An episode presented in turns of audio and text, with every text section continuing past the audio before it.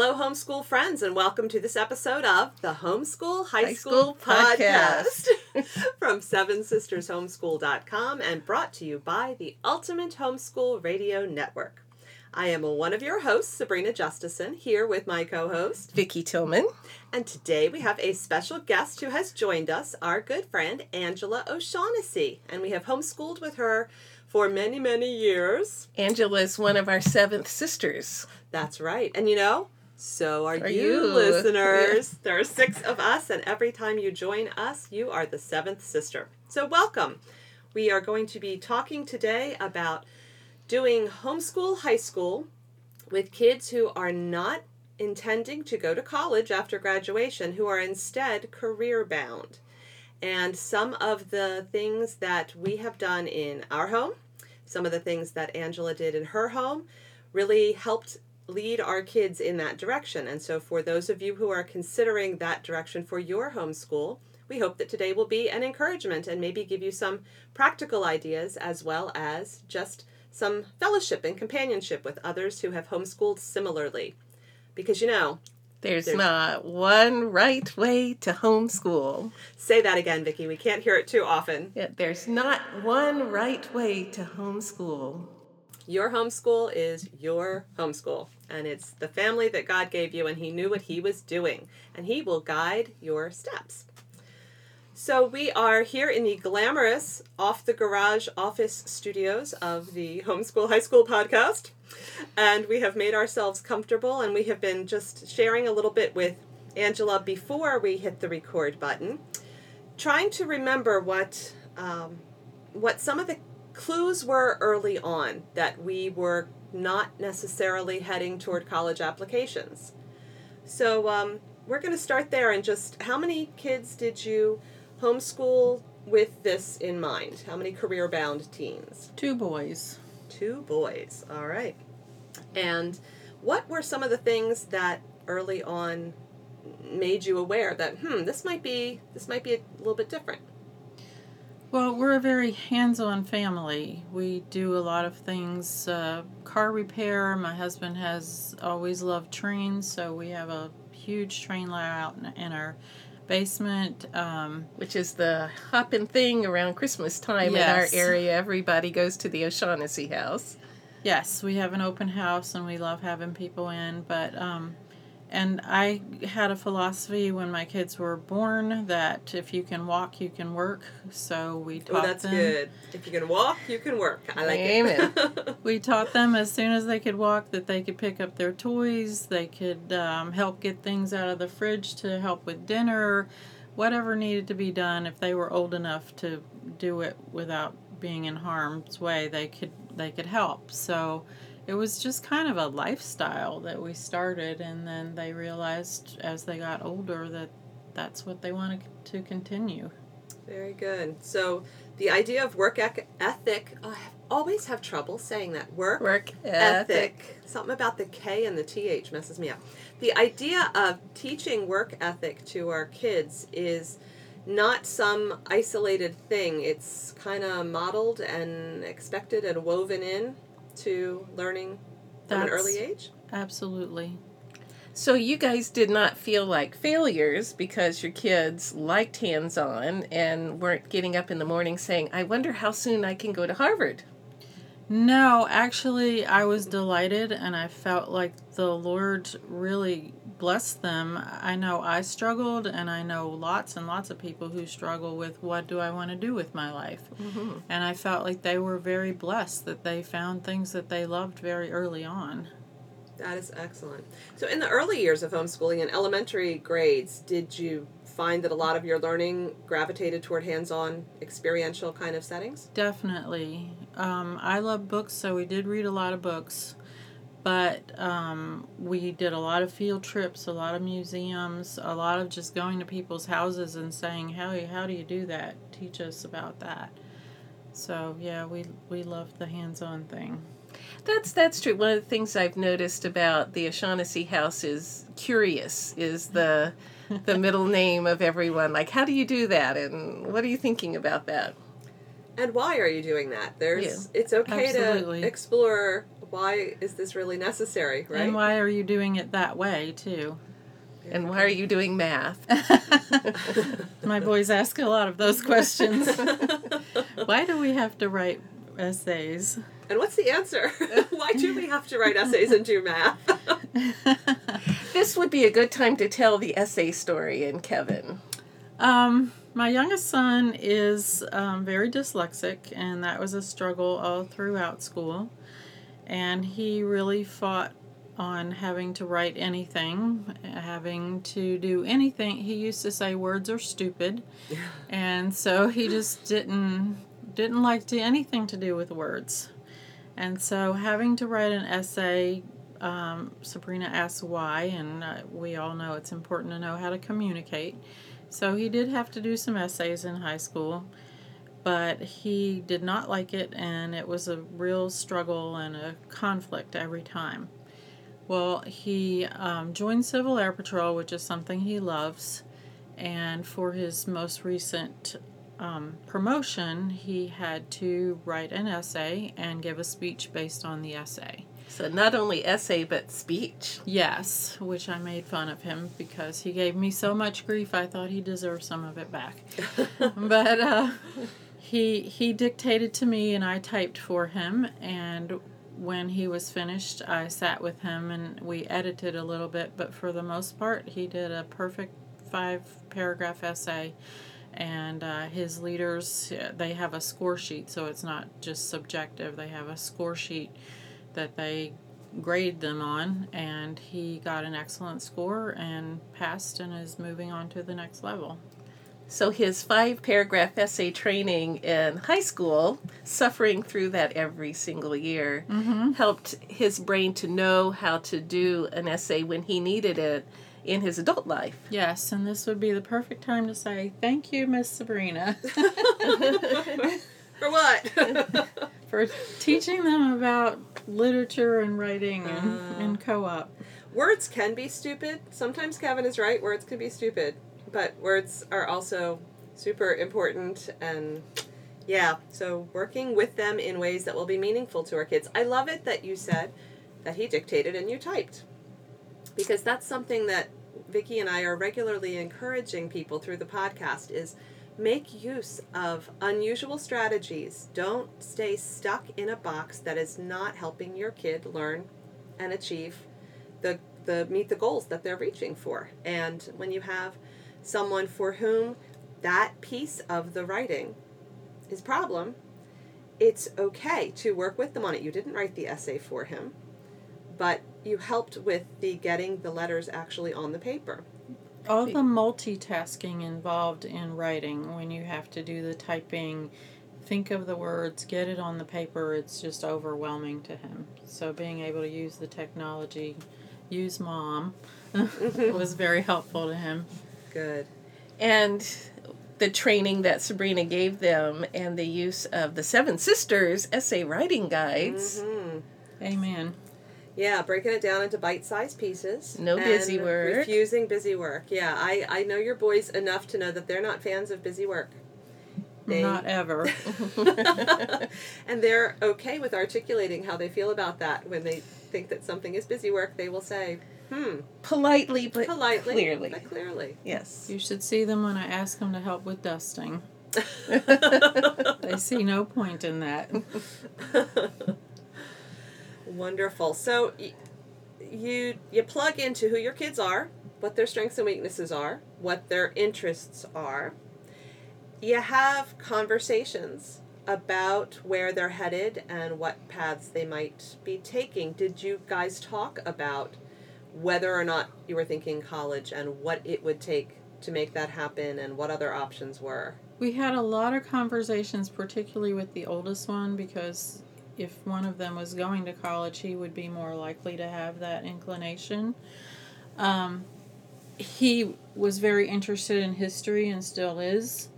We were a history family from the moment I met my husband. and We both sort of just loved that and loved going to history events and museums and things. So we taught them early on, and our oldest son really, um, he really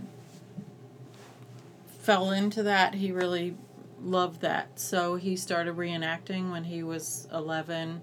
He went to a, a Civil War dance. I believe he was 11 or 12 his first time, and he danced the last waltz with a very tall, leggy blonde.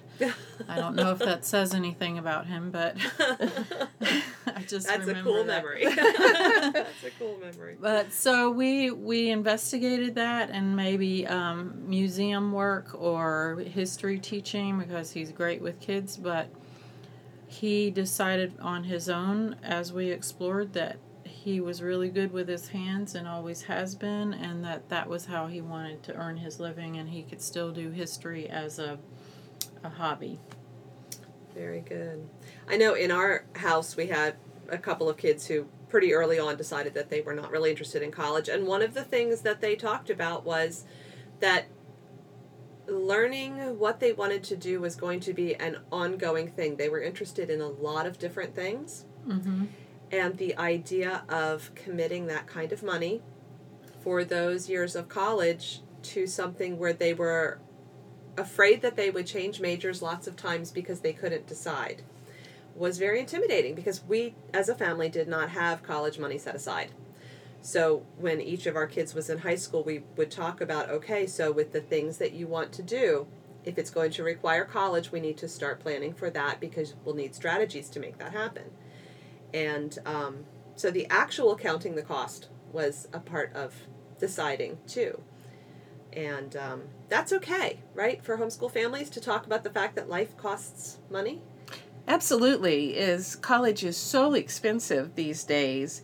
If kids don't need four years of, you know, and two of those four years being general education classes, to get training on what they feel called to do, like, why do that?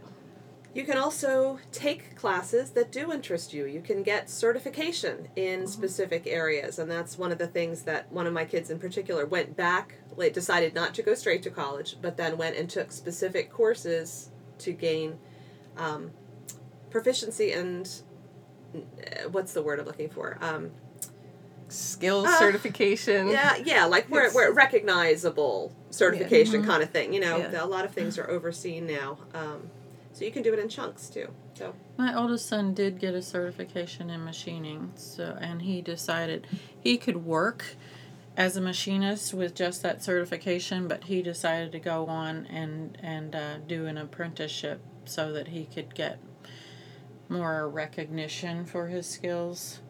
He he has the skill and he has a real aptitude, but just having the recognition, which allows him it opens more doors for him career wise. Very good. So he went to the community college, right? Yes. And got some certification classes there. Yes. But he didn't do general education. No. He didn't go get a, a whole degree. He got what he needed to be successful It- in his field. His classes were very specific to his the job that he wanted to have. Excellent, excellent.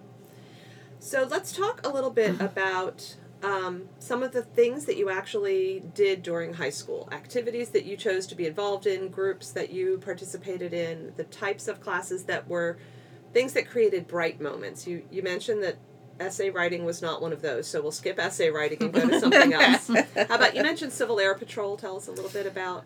Um, my youngest son, again the dyslexic kid who didn't like words, was involved in Civil Air Patrol.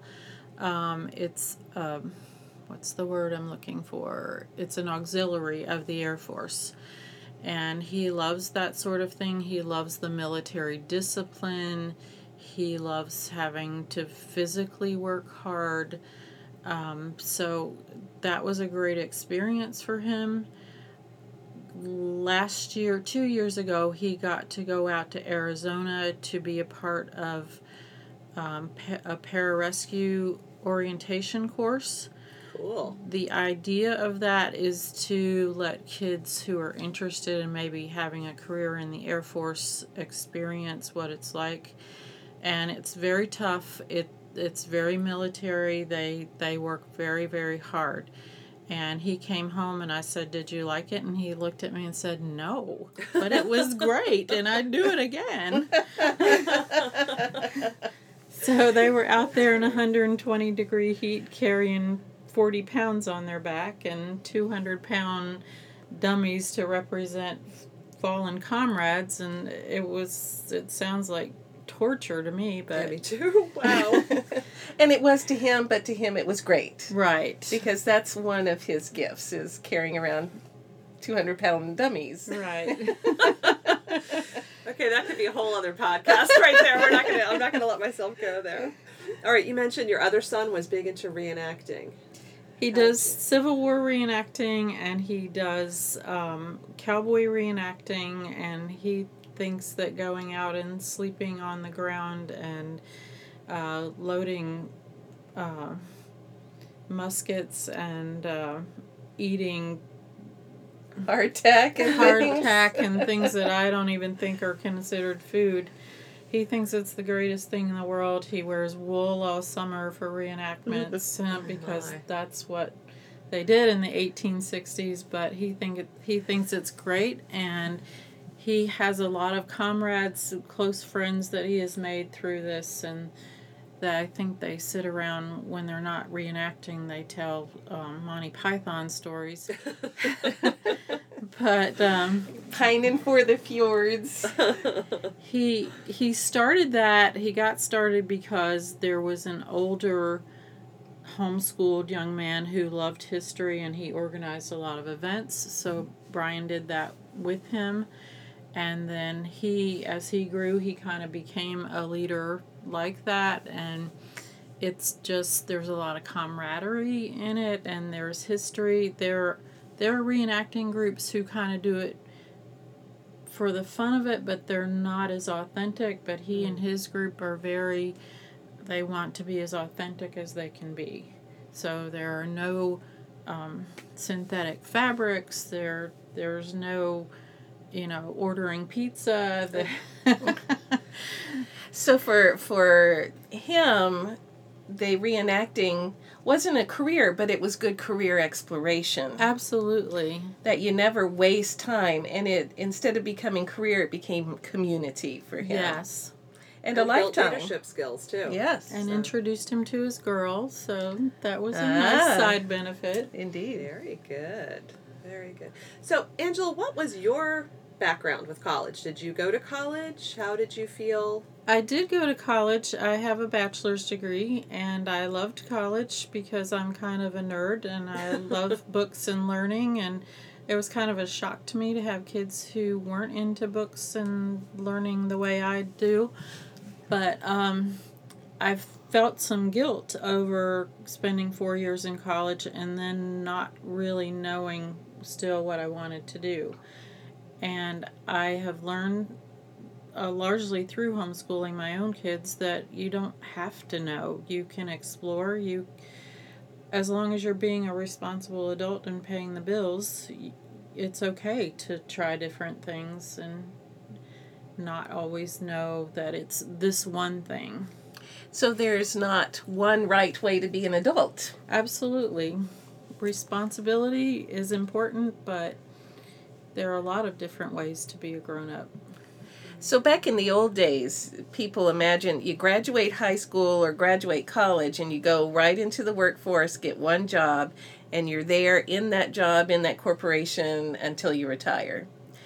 I don't know anything about that because I wasn't around back then. Yeah. so that's Yeah, history. me, me neither. Vicki, Vicki's told me about that, but I, I wasn't there for that either.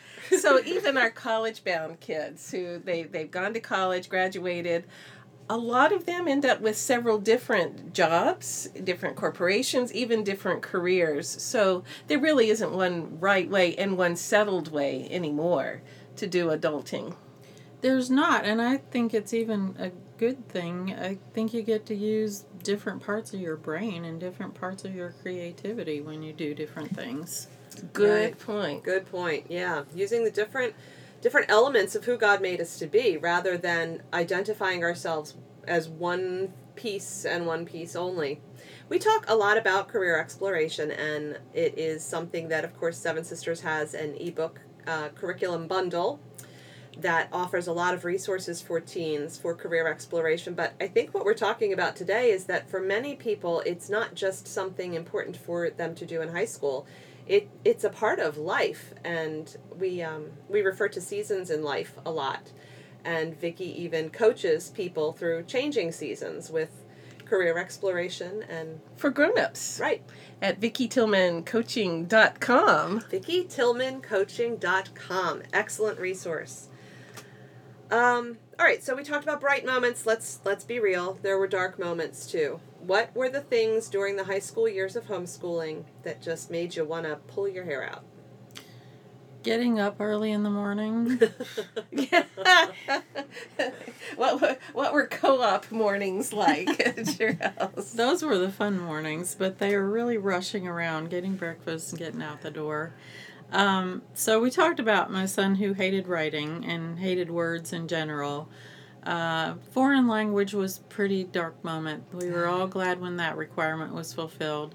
And um, my, my oldest son loves to tell the story of how I cried and said, I've ruined your high school career.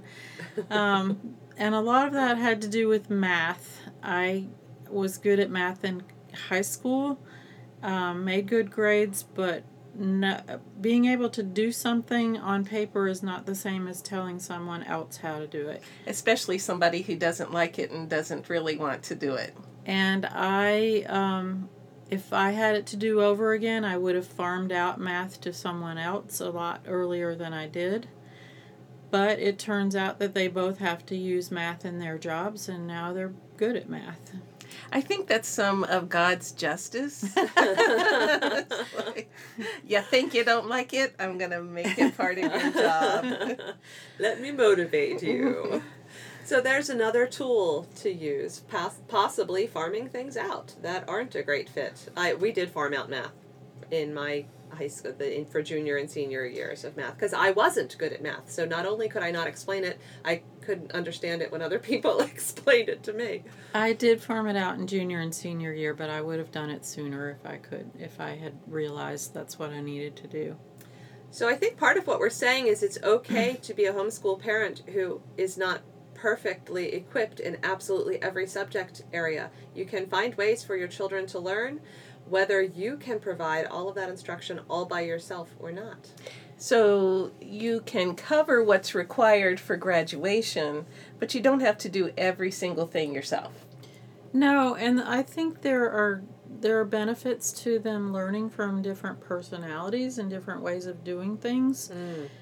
Um, and one of the things we we did a lot of co-oping, the three of us and other people.